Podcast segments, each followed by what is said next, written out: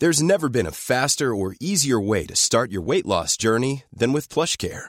PlushCare accepts most insurance plans and gives you online access to board-certified physicians who can prescribe FDA-approved weight loss medications like Wegovy and Zepbound for those who qualify. Take charge of your health and speak with a board-certified physician about a weight loss plan that's right for you. Get started today at plushcare.com slash weight loss. That's plushcare.com slash weight loss. plushcare.com slash weight loss. Hello? Hello? Podcast Network Asia.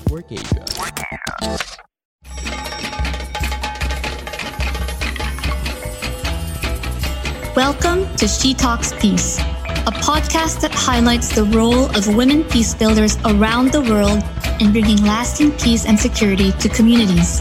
Eavesdrop on their communities and get to know their stories. From the Philippines to Malaysia, from Indonesia to Palestine, from Myanmar to the United States. Their dreams and hopes for a world without violence and a world where every woman and girl can be whoever she wants to be. Hosted by Amina Rasul Bernardo, President of the Philippine Center for Islam and Democracy.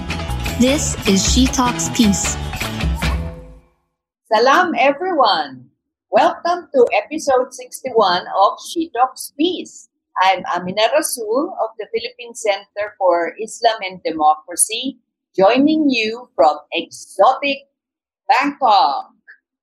I'm actually in Bangkok today, enjoying delicious tom yum soup, sticky rice with sweet mango, spicy massaman curry as I watch the river flow by.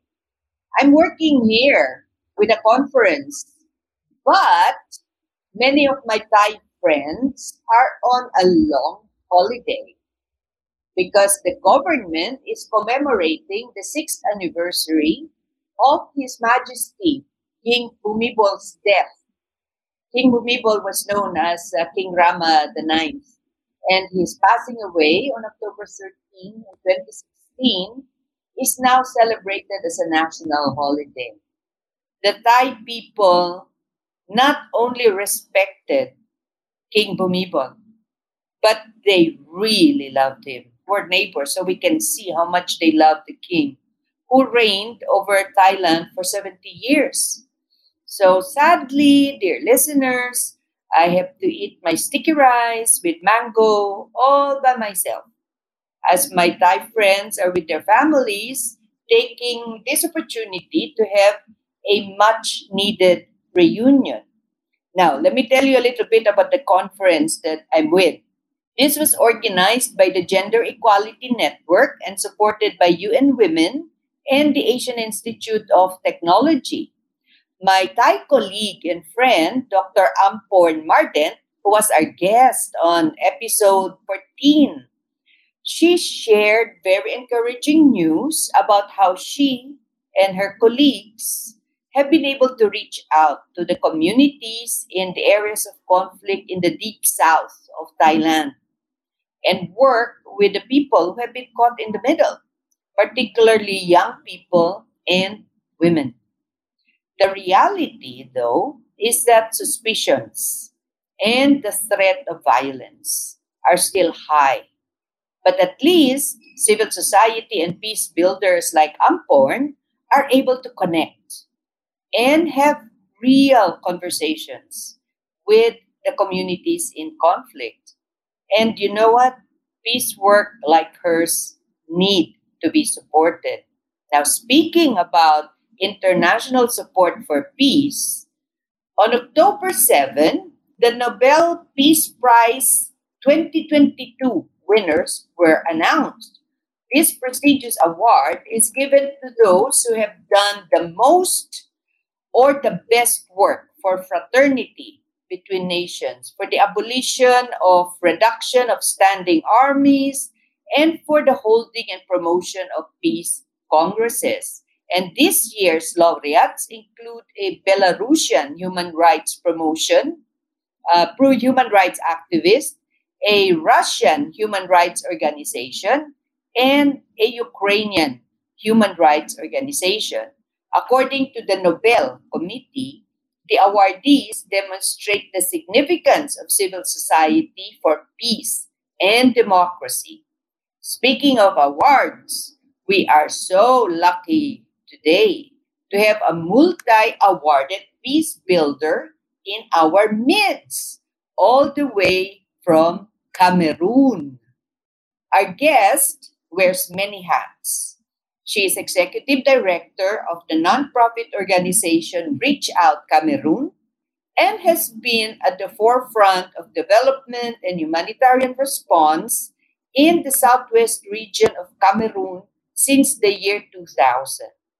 She has pioneered the fight against HIV/AIDS in the country. She has advocated for the rights of minority groups, and she has empowered over 2,000 women already and youth through capacity building. In 2018, she began providing humanitarian aid to internally displaced people in the wake of the so called Anglophone crisis. We'll ask her later what Anglophone crisis is. And she's also my dear friend and sister. Esther Omam is a member of the Women's Alliance for Security Leadership. And in this episode, our guest will tell us about how things are in Cameroon five years into the Anglophone crisis, how it started, how it's going, her personal experience, and how her organization has responded to the crisis. Welcome to She Talks Peace, Esther. Thank you very much, uh, Amina. Uh, I feel privileged to be invited uh, in this your platform. Today is a beautiful day. It's our privilege, Esther, especially since you recently had a meeting with your prime minister. That was the other day, right? Can you tell us about that? What happened at that meeting with your prime minister? Uh, yes, that was uh, two days ago. I led a delegation of 12 to meet uh, with the office of the prime minister in our country. This in view of uh, advocating effective for the effective leadership and the representation of women in the implementation and monitoring of the mechanisms of our major national dialogue. And then the women, the women came from the two restive regions of the Northwest and Southwest.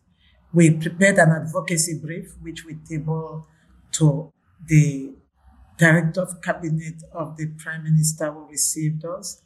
We had a lengthy discussion on what we thought should be with regards to women peace builders in our country and their representation in all peace processes and why not the political uh, sphere.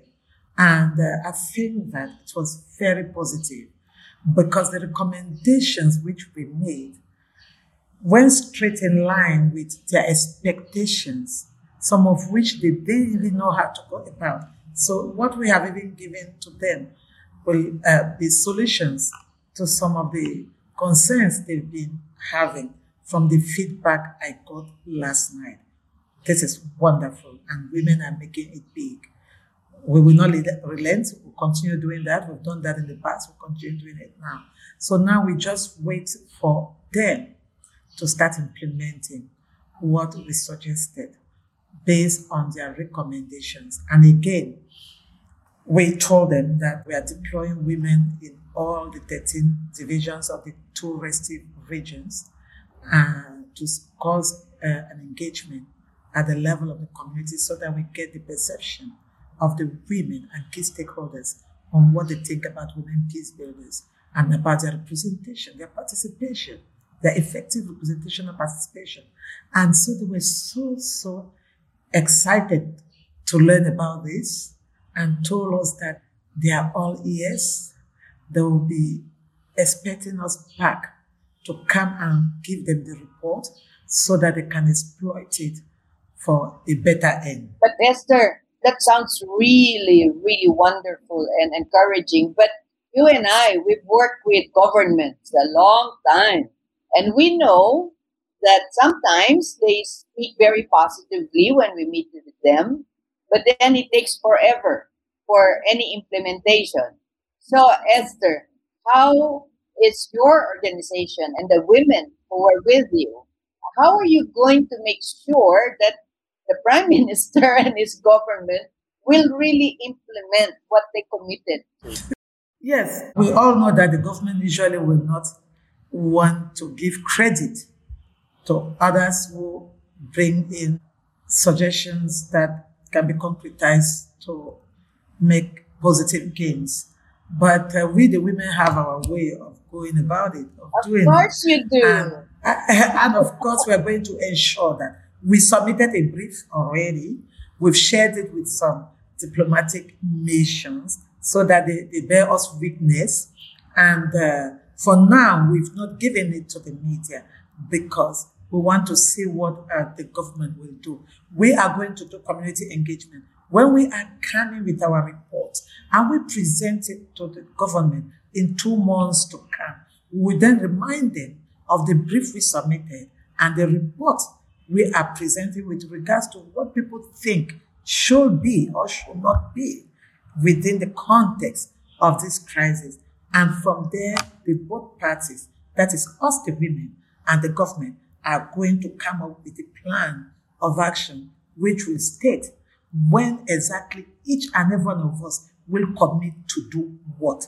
These are our intentions, but we won't tell them now. You know, we have our way of uh, of going about it. I, I, I, believe you. I believe you, Esther. I mean, you're you're a, a mediator, so I'm sure you can get your government to do what it's committed to do. But Esther, we're talking about the crisis, the Anglophone crisis. Can you tell our listeners a little bit more about it? What is the Anglophone crisis, Esther? If I should summarize today before going to details, the Anglophone crisis to me is about the pains and sufferings, the devastations which we, the women and children and the other innocent civilians, are going through. We have been living a very peaceful life before, and despite the fact that we had uh, a conflict in the Bakassi Peninsula, but that already had been settled. And then uh, we kept on carrying out our activities normally. And then one good morning, we saw people getting into the street. The lawyers and the teachers. Why did they get into the street? It's because they believe, you know, that there were issues with regards to our education, given that, mm-hmm. yes, given that it is Anglo-Saxon. And, uh, oh. and yes, and the lawyers also believed that there were issues because most of the people who were administering in the courts were from the French speaking side who could not administer the, the common law. You oh. know, and yes, and then everything, most of the things were done in French. You know, our children were already being alienated because they will speak a type of a mixture of what we call uh, Creole, English mm-hmm. and French, and not yes. the English which they expect, besides other issues of marginalization and discrimination. Now, when these people got to the street, you know, to have a peaceful protest, they met a stiff resistance and oppression from the government forces mm-hmm. who started brutalizing them. It would have ended there if these two parties talked to each other. If the government called these people for a peaceful conversation, but no, it continued. And so when the masses saw that, the youth went on the street, causing uh, uh, with peaceful plans. And while they were doing that, many of them lost their lives that day because um, the security forces, you know, were also on the street waiting for them and they're trying to push them back and sprays many of those protesters with bullets. Mm-hmm. This is, and by the time this was done, it was not an armed conflict. It is only after this yeah. When I'm talking about this, this is 2016. Yeah. In 2017, they also did the protest. Towards the end, that is when we started hearing about guns, guns which are tuning, which are firing. So it is about uh, a corporate claim by lawyers and teachers. This is how it started. And then later on, as a result of all the inequalities which the Anglophones were facing, the discriminations, the marginalizations which they've been facing. And this now led to the the full-blown armed conflict. In 2017, late 2017, I remember very well, there were some kind of uh, talks between government and the protesters, the teachers and the lawyers, which did not yield any positive fruit because government had its own narrative Mhm. and the lawyers and the teachers had their own Right, narrative right. and there was and there was no common ground. None of them, you know, could use common sense to identify common grounds so that they come out of. Mhm. It was all about ego. Yeah. It was all about ego. Yeah. It was all about the, the, the men's positions. And nobody thought about asking, second opinion, consulting, even with women. Because if they had done that, we would have given them our own angle of Yeah. perceiving the issues, given that we are pacifiers. So this is what led to the food, because there were people in the diaspora who were watching, following, and we are sure that they were following and were also having their own agenda. And as a result of that, there was a big shift. And they said it will no longer be the peaceful protest. We will go to, with, to armed confrontation. And this is how it all began. And we started facing huge displacements in 2018. Yeah. And that's where Reach Out comes to play because we had been a development oriented organization. And when they started the burning of villages, erasing villages completely, burning, burning old women, this is what even angered the people, the population so much Right. because the government, in the cause of burning and trying to push back the, the non-state armed groups who now who have been armed uh, so well, they were they burned on, and I remember they burned a 90-year-old woman. 90 year old woman, they burned her. This caused, yeah, this caused to ashes. This caused an earthquake. What did she do? What did she do that they had to burn her? She was in the house sleeping, and because. Oh my goodness. Yes, innocently in her house sleeping. And then she didn't know what was happening. And they just started burning. And she was trapped in the fire Yeah. while others were seeking refuge running. These were the first instances of displacement. And this started in the southwest, not in the northwest. Yeah. This began in the southwest region Yeah. in a village called Kwakwa. Yeah. So tell me, now it's full blown. There's conflict. And as you said, if only they had common sense earlier on, if only the men did not have such big egos, right?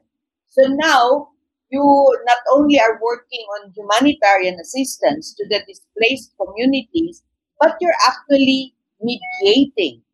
And this is something that I think our listeners would really want to hear from you. I know I'm going to learn a lot from you. How did you do it, Esther? What was your strategy to start talking to these men with the big egos and to some people who don't really have much common sense? What is the strategy that you took as a mediator, Esther? Yes. So when I saw uh, the huge displacements, I went back to my organization and called everybody that let us analyze this situation. We could no longer find our beneficiaries in their respective communities. So there was a problem and we could no longer carry out, we could not effectively carry out uh, programs which we were carrying out with them. And there was a need to re-strategize. And so we said, let us look what's happening. And we discovered that there was a hub, a hub of internally displaced Uh-huh. persons in one of the towns called Kumba. This was the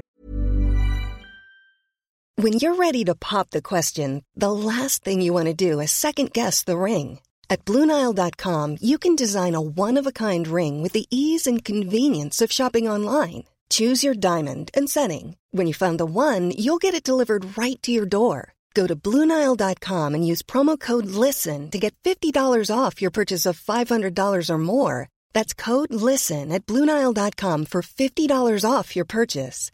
Bluenile.com code LISTEN.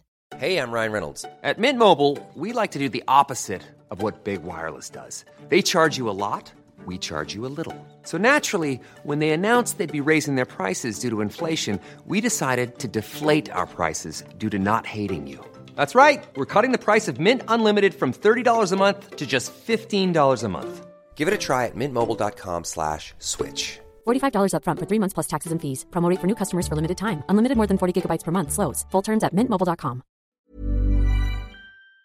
And very few have started displacing to neighboring towns like uh, the economic capital, Mm-hmm. the capital itself, the political capital, and the other major cities. So we went there to see for ourselves. We identified, and we discovered that by then there were the very first, the early beginnings. There were seventy thousand Wow. internally displaced. Others sought refuge in Nigeria, Yeah.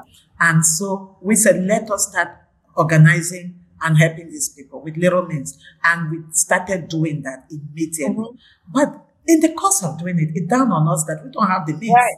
We cannot keep giving food. Right, right. We cannot keep buying medications and uh, non-food items and, you know, buy sanitary pad every day to dignity kit to give to women. What do we have to do? We start again, had a rethink, re-strategized and said, this is not for reach out alone. Let us bring other people on board. Ah. And that's how we brought other women on board Okay. and disclose to them that uh, this is what is happening. And if we, the women, our men are dying, the children are dying, innocent civilians are dying, we, the women, are dying, and we have so many needs, displaced populations, and so on. If care is not taken, we are going to enter into doom, and uh, the, the effects will be devastating, both health wise, economic, physical, and so on. And this is what we're facing today. But thank God that the women were the first civilian action you know, which stepped forward in order to start mitigating some of these uh, effects. So the women gladly accepted, and that's how the first voice piece for women Okay. in this crisis was created. We started with five women, five of us in my office, where I presented the situation, and then we came up with the, the goal, what we wanted to achieve, that we wanted to significantly contribute in ending the crisis. Uh-huh. You know, we wanted to play a role, to have a voice. We did that, and we started as a WhatsApp group. What? It may interest you to know. Kidding me? You started as a WhatsApp Yeah. group? Wow. After the physical meeting with the five women, we decided to recruit more women. Okay. And then I got to some, uh, some women I had met in the Northwest in the course of conferences and so on. And I told them, this is what we're doing.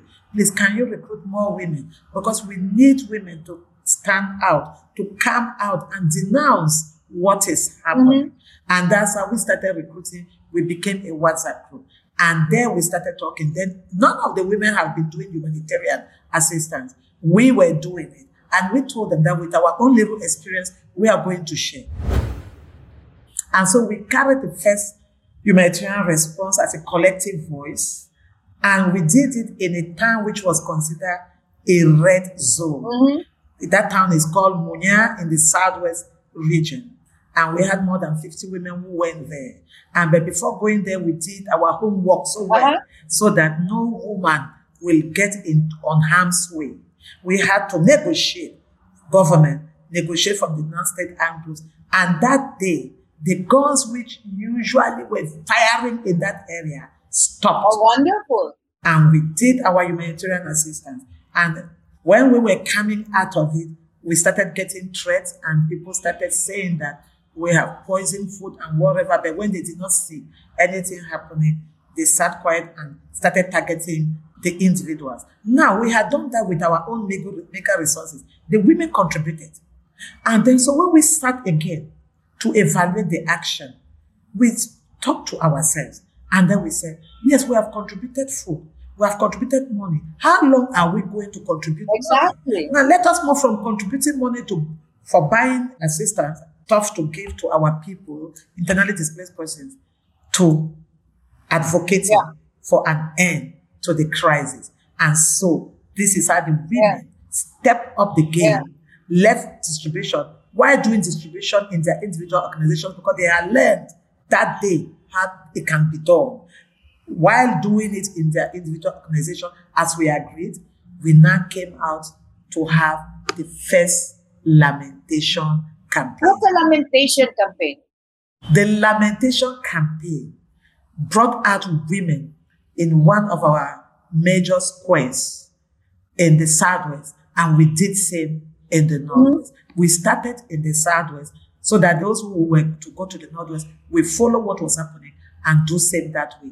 And so we came out, we spoke, we prayed, and the women started wailing with peaceful Wow. plans. And all the authorities who were passing that day had to stop to see what was happening. Yeah.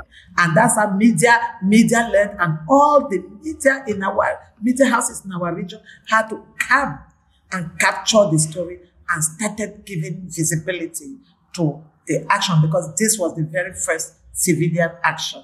Started giving visibility to this action. And in the we were we had placards where we wrote that we are tired of this war. Mm-hmm. We want dialogue. Let the two parties sit at dialogue. So we were even the first voice to call for dialogue. We were the first voice to call for dialogue. We started saying that we want an inclusive dialogue. Let the two parties sit together and dialogue. Our children are dying. Our husbands are dying. And then they have refused access to education to our children. Let them allow our children go to school. And so we brought out so many advocacy messages targeting both parties so that we play our role of Yeah. impartiality Yeah. in a way that will make us not to go on harm's way. But this was not well perceived by the separatists whom we call the non-state armed groups. This was not well perceived. So government was affected by your lamentation campaign, but you had a problem with the separatist groups. So how did you approach the separatist groups, Esther? Yes, but because before doing any action, we sit down to analyze. And after analyzing, we try to analyze, trying to base our moves on the do no harm Ah, principle. okay. All right. And after analyzing, we analyze the environment, the actors, the time, the venue, and everything. Mm-hmm. After analyzing it, we carry out our action. So meaning that we had informed government, we had informed the non-state armed groups that this is what we are going to do. But immediately we started doing it, and then no woman was harmed. The non-state armed groups started accusing women that these are black legs. In quote, when they call you black leg, it means that you are a traitor. That these are traitors. These are CPDM paid women, meaning that the political party, the lone political party in the country, unfortunately for them, I belong to no party because I'm 100% civil society. So that's where they failed. So they were saying that these are paid CPDM women that the government bought with money to do this. Right. Look for them, wipe out their families, Right. wipe out their families. And who were they targeting? The leaders. And of course, I was one mm. and other few women. And this for the Northwest, for the Southwest, and also for the Northwest. And after doing those two lamentation campaigns, for each action we had a stop to evaluate, think before doing, so that nobody gets into on harm's Right, way. right. This is what we were doing. So eager to carry out the actions. We were also conscious of the safety and security Uh-huh. of us, the women. And that's why, up to date, despite the many kidnappings that some of us suffered, our children and so on, nobody suffered any human casualty, mm-hmm. as I will put it. Why? Because women have that soft touch. Women know how to do their things. Women will not just go carelessly mm-hmm. and be doing things without thinking. They sit, analyze before taking action. So I call it action, reflection, action. Mm. We take action, we reflect, and then, and then we take another action. So that's what marveled the diplomatic missions in our country. And by then, OCHA had not come in the region. So when OCHA came to the region, the first spot, the first spot was reach out. They came and said, we have heard about the wonderful work.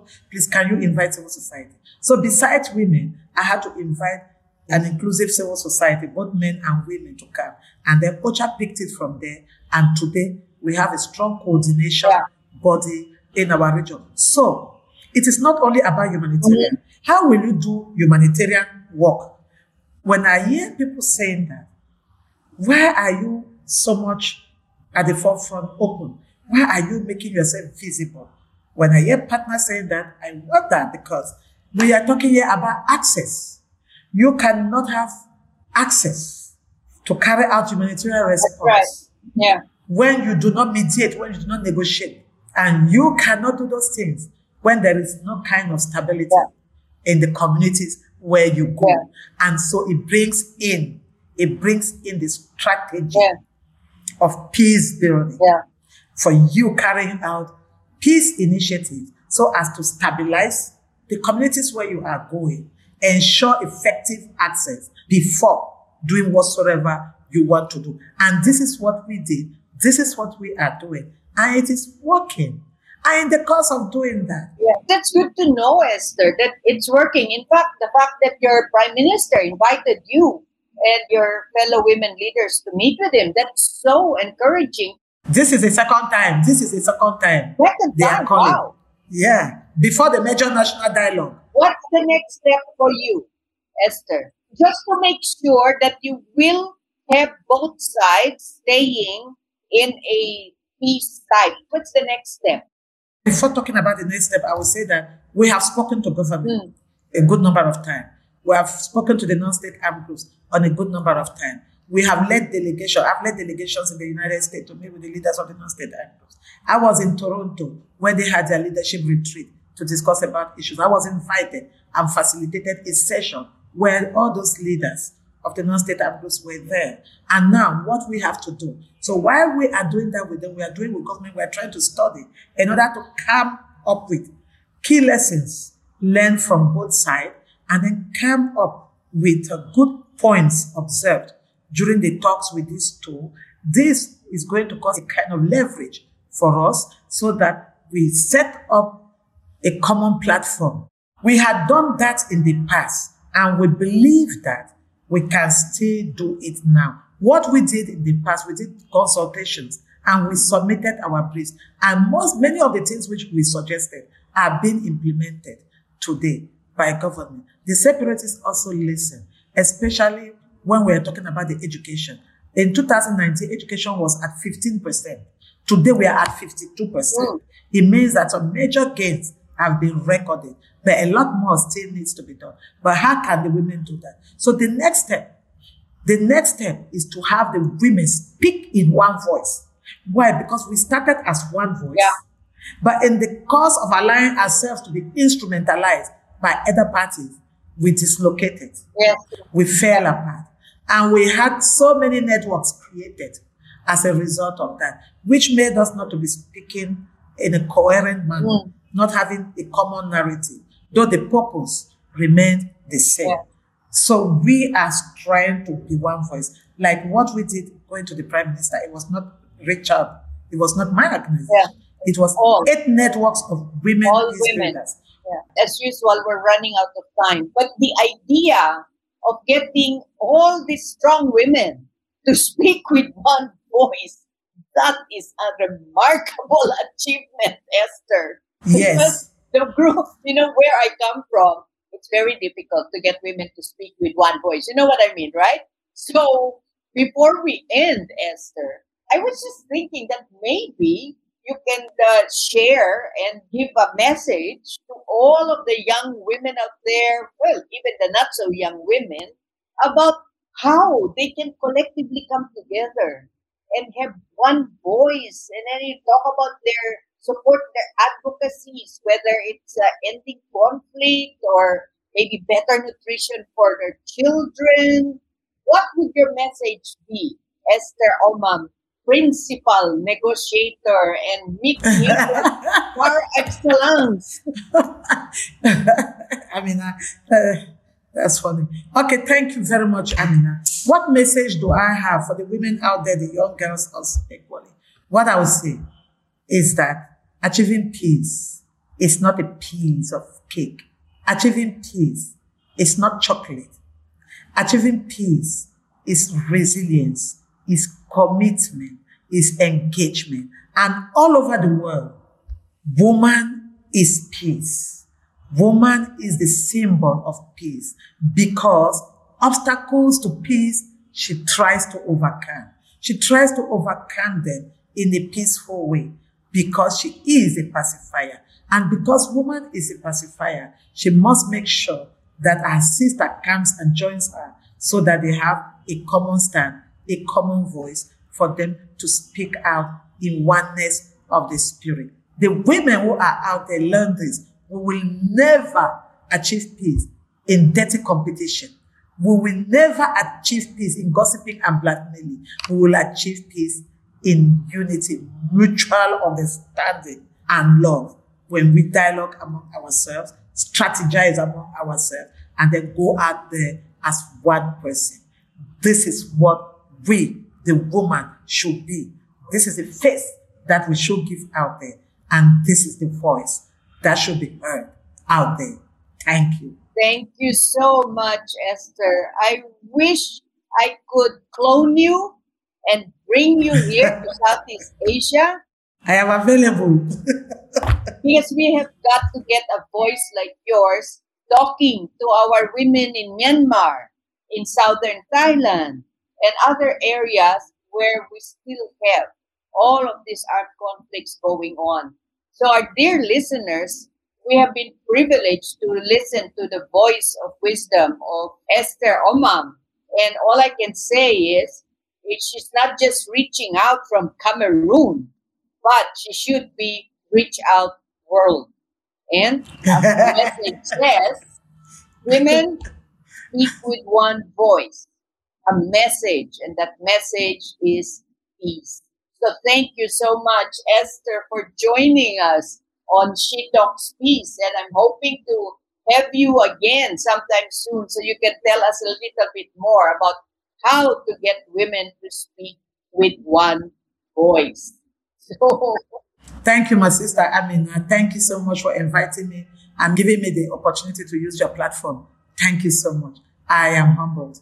Thank you. So, dear listeners, if you have questions or comments or you want to share your thoughts with Miss Esther Omam of Reach Out Cameroon, do send us an email at shetalkspeacepodcast at gmail.com.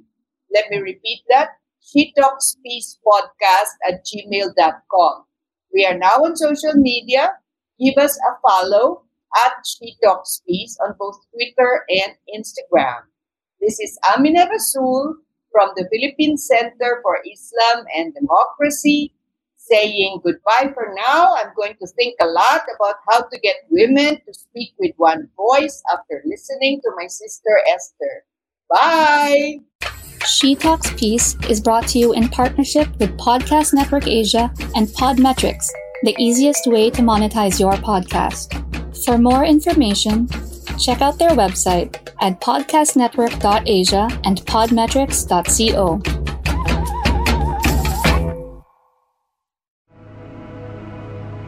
The views and opinions expressed by the podcast creators, hosts, and guests do not necessarily reflect the official policy and position of Podcast Network Asia, the hosts of the program, or other programs of the network.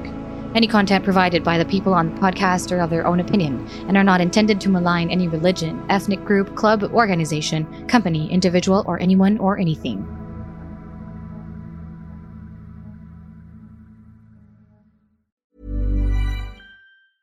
A lot can happen in the next three years. Like a chatbot may be your new best friend. But what won't change? Needing health insurance. United Healthcare Tri Term Medical Plans are available for these changing times.